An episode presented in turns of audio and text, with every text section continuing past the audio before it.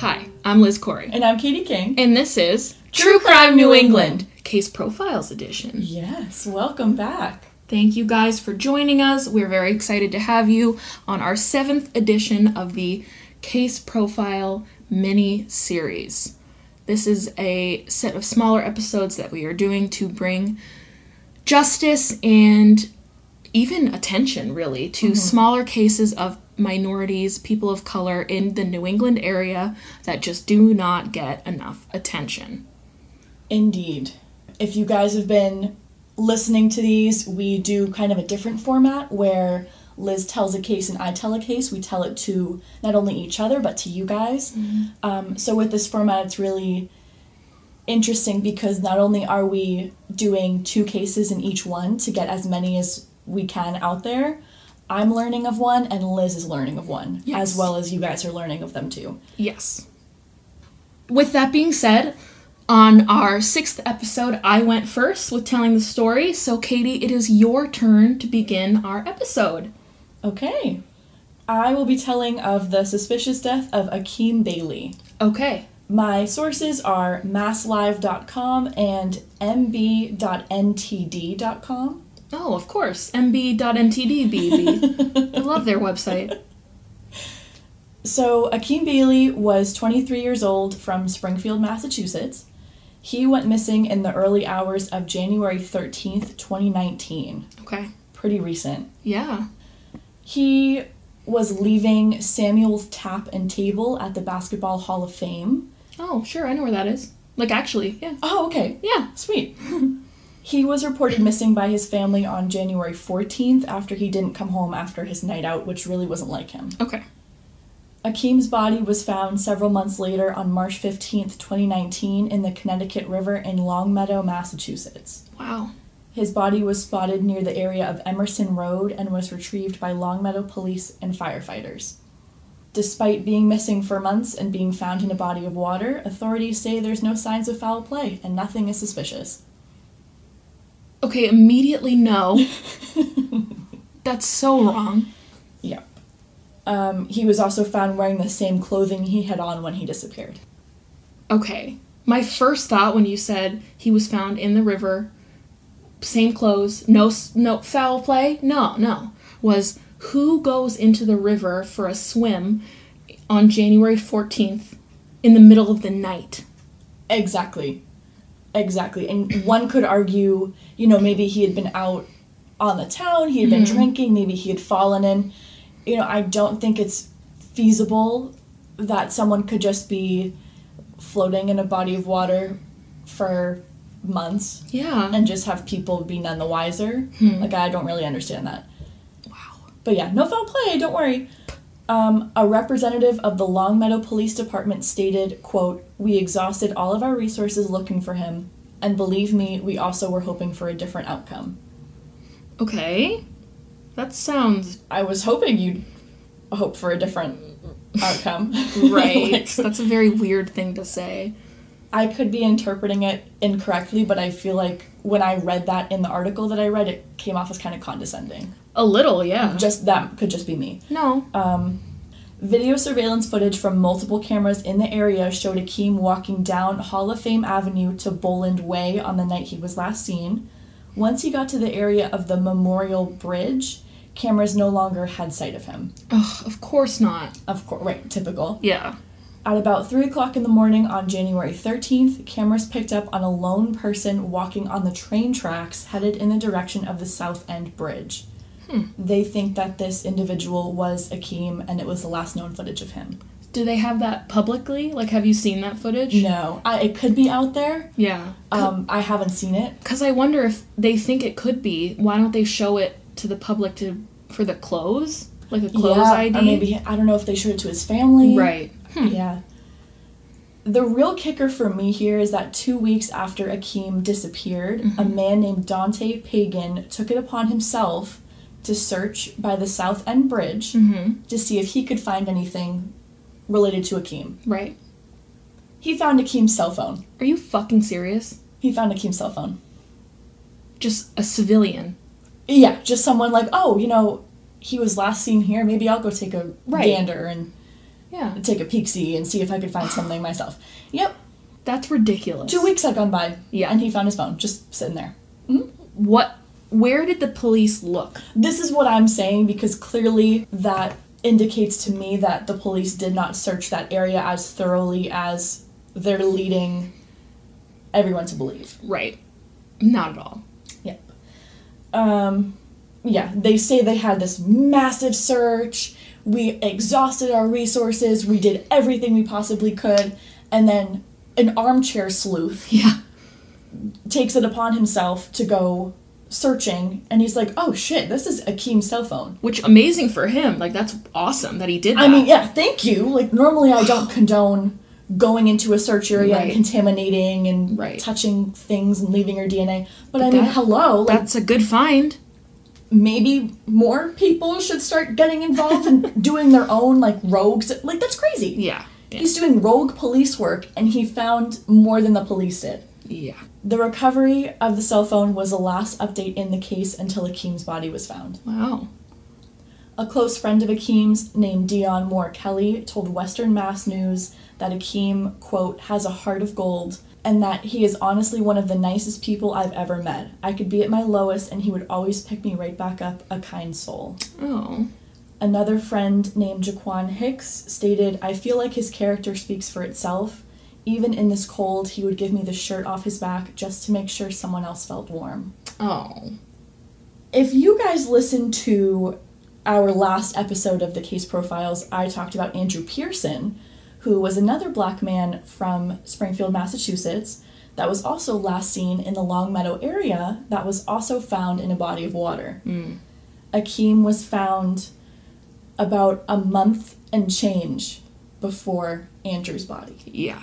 I remember you telling saying that. Mm-hmm. That's So, not only is it really alarming to me that police are saying in both cases, oh, there's no foul play, oh, nothing is suspicious, oh, don't worry about it, they're also denying up and down that there's any kind of correlation between Akeem and Andrew's cases yeah. when they're so strikingly similar. Literally the same story.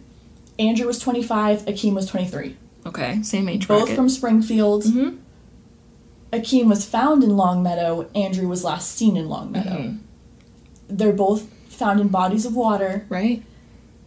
there was no indication that Akeem was suicidal or depressed or kind of going through it. Um, Right. Some people were saying if he was headed towards this bridge, maybe he jumped. Okay. Um, but it doesn't really seem Yeah. likely. Right. He didn't send out a last text message or anything. Mhm. Wasn't really like him. Hmm. Um, especially to go out for a night out and be seen with friends and be having a great time, and then he was making his way home and then wound up in the water. Right. Um, it just really doesn't make any sense. And but he took his cell phone out of his pocket before he jumped. I feel like I would be like, who cares at that point? Yeah. I don't need my cell phone. I don't know. Right, and it sounds like, you know, maybe it could have fallen out. That's what it sounds like. But, you know, I'm wondering did it fall out in a potential struggle? Right. You know, we have no idea. hmm But it's just, it really kind of bothers me that police are so quick to assume in both cases, in Akeem's and Andrew's, Mhm. oh, there's no foul play. You know, we exhausted our resources.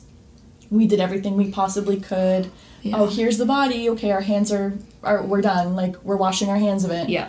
So, you know, it just really kind of bothers me. But Yeah. yeah, it's really crazy because Akeem's case and Andrew's case are usually talked about together hmm because of how strikingly similar the details are. They're so similar. And their families still have no cause of death, they have no idea what's going on. hmm Again, I have no number for anybody to call with information because they Right. closed the case. They're like, oh, okay, whatever. He's suicide. Right.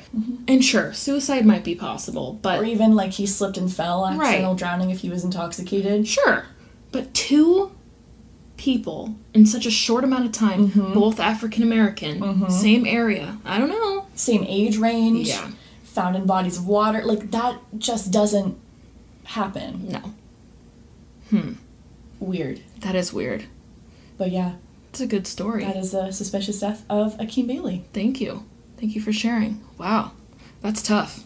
On a similarly sad, awful note, I have a story today actually that took place in Maine, which is one of like two stories we have to tell from Literally. Maine.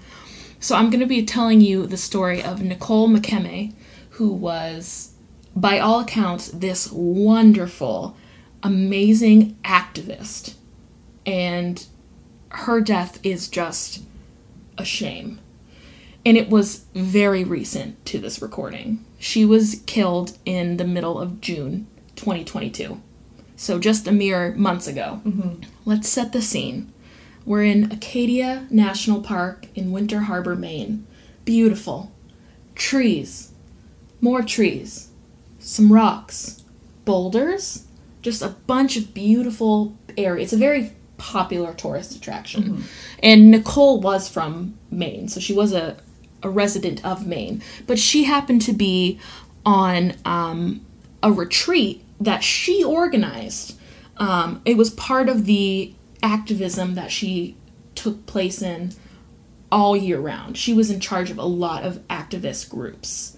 Um, so this was a retreat, and she was there. Great. This was not the first one she had been on, so it was, you know, a lot of fun. It was June 19th of 2022 when a man who was a part of this retreat was taking a leisurely morning walk um, at 6:30 in the morning when he came upon something in the way of his walking path. It was a, a dead body of a woman, and she was laying across the paved walking path. So naturally, he calls the police, and the police show up. So it was very obvious that she had trauma to her lower back and her legs. And when she there was an autopsy report, it was very obvious to the medical examiner that she had significant abrasions to the back of her body, her right side, and to her chest near the neck. And she also had a broken femur. So they identified this body as 35 year old mother, Nicole Mokeme. Around Nicole's body was big black pieces of plastic, like broken plastic, and they were like, this is weird. And upon looking at the plastic even a little bit, they were like, this is obviously from a car. This is like a bumper. Wow. Yeah. So they were like, okay, let's take what we have. We have this woman who's on a retreat that she organized, and she's laying in the middle of this path. She has injuries consistent with a hit and run, and she's surrounded by pieces of a car. Okay, so it sounds like she was hit by a car. Mm-hmm. Was this intentional? It seemed intentional. Who does Nicole know that has a black car? Immediately, witnesses come forward and are like, Nicole's been seeing this man for several years who drives a black BMW, and he was acting really weird last night at the communal fire. Wow. Mm-hmm. So turns out these wit- there was something like 13 witnesses who have like official statements. Yes, of seeing Raymond acting erratically, drinking vodka like from the bottle and driving around, being very loud and disruptive and not at all the vibe of the fire that they were having at this retreat. So it turns out Raymond, who had been dating Nicole for the past three years, drove a 2016 black BMW. And of course, when they found Nicole's body, where was Raymond? Couldn't find him. They had no idea where he was. It was very obvious right away he went on the lam. He booked it out of there. He knew he fucked up. So he disappeared. Yes. Um, according to those witnesses that I told you about, um, he was seen driving while drinking vodka, like from the bottle. And um, one of the witnesses said that Raymond walked over to him and they, he was drunk, and he said to them just the simple statement Nicole, quote, doesn't like me anymore, quote. As if saying, like, okay, he thinks his girlfriend maybe doesn't like him, like, maybe that's true. Maybe something happened between them and he's unhappy with how their relationship is looking. Maybe getting nervous that he's going to lose this wonderful woman, right? Um, and then that same witness later said that around like 11 p.m. that night, Raymond asked them where Nicole was, and then he left. Yes. So it's obvious that there's some connections here. And it's not totally abnormal that you would think that a boyfriend was going to look for his girlfriend mm-hmm. or even be with his girlfriend. So at the time, I don't think anyone thought anything of it. When the police were looking into Raymond, they found a nasty past.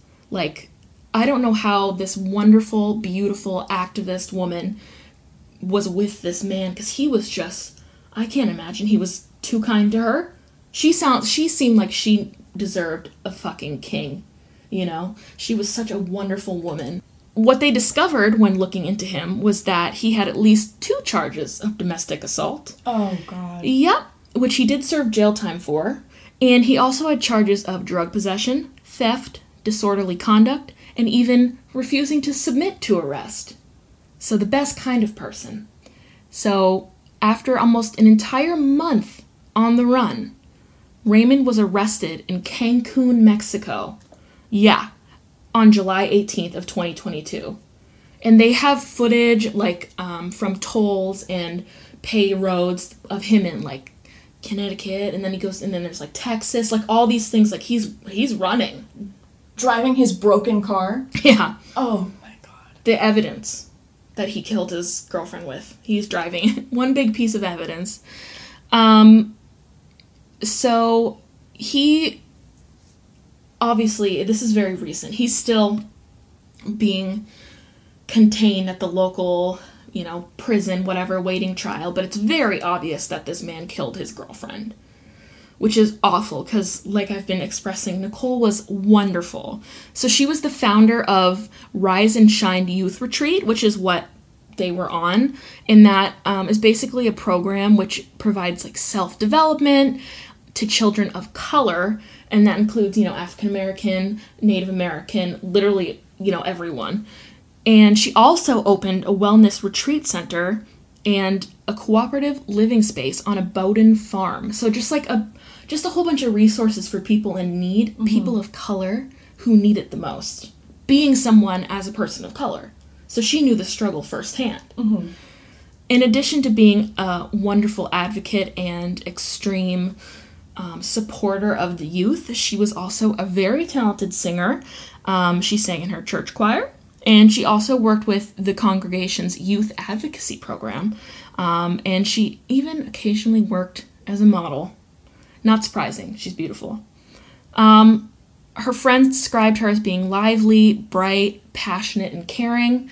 And her friend Samara Cole says that one word that would best describe her would be freedom. Wow. Yeah. So it's a tragic story of just no matter what happened between them, you don't run over your girlfriend with your car in a fit of rage. And he was very obviously intoxicated. Yeah. And that's so irresponsible. Like she's in charge of children. Like she's actively on a retreat in charge of kids. Taking care, doing this amazing thing. Right. hmm She's a trusted adult. Oh my god, those kids must have been devastated. And she had a she had a, a like eleven year old child. Wow. Something like that. Yeah. I know. That's horrible. What a piece of shit. Yeah, he and you see the pictures and there's pictures of them and it looks normal, like it always does, you know. Oh, for sure. But oh, he's a piece of garbage and he um, a pussy if I'm being quite frank. Absolutely. Immediately on the run. No hesitation. Yeah. Fled in Mexico. Yep. How cliche can you be? I'm sorry. Quite literally. In your broken black BMW. Yeah. Asshole. I know it's awful. This poor woman. But yeah, that's the the murder of Nicole Mokeme. And I'll tell you right now, I did actually have three sources today, which is uncommon for these stories, but there's actually a lot on her. Maybe because it was so recently. Mm. I got my research today from Boston.com, News1.com, and LawAndCrime.com. Yeah. All right. Good job. Thanks. But yes, guys, that is that for episode seven of our case profile mini series. Um, if you have a case profile that you want us to cover, you can email us or you can go onto our social media, mainly our Instagram, and send us a suggestion. It would be very much appreciated if it was in New England. Please. Yeah, please, so we could do an episode on it. Yeah. Um, but if you feel like you're looking at a case or you want us to do one of these on someone that you know or have heard of and you're debating whether or not it has enough information, don't let that stop you from sending it in to us. Um, before we started doing the mini episodes, we were doing posts on our Instagram and our website. So even if you send us a case for the case profiles and we're looking at it and we're like, oh my god, we have to get this out there, but there's not enough information to do even a mini episode, we'll still put it on our website, we'll still put it on the Instagram, you know, we'll still get it out there in some capacity. So just send it to us and we'll go from there. But we're gonna get it out there Mm-hmm. one way or another. Yep. Whether it's your friend or your cousin or somebody you knew from middle school, whatever connection, somebody you just saw it on the news. Send Yeah. it our way. We'd love to cover it or at the very least post about it on our social media. Yeah. And uh, with that, we'll see you on Thursday. Bye. Goodbye.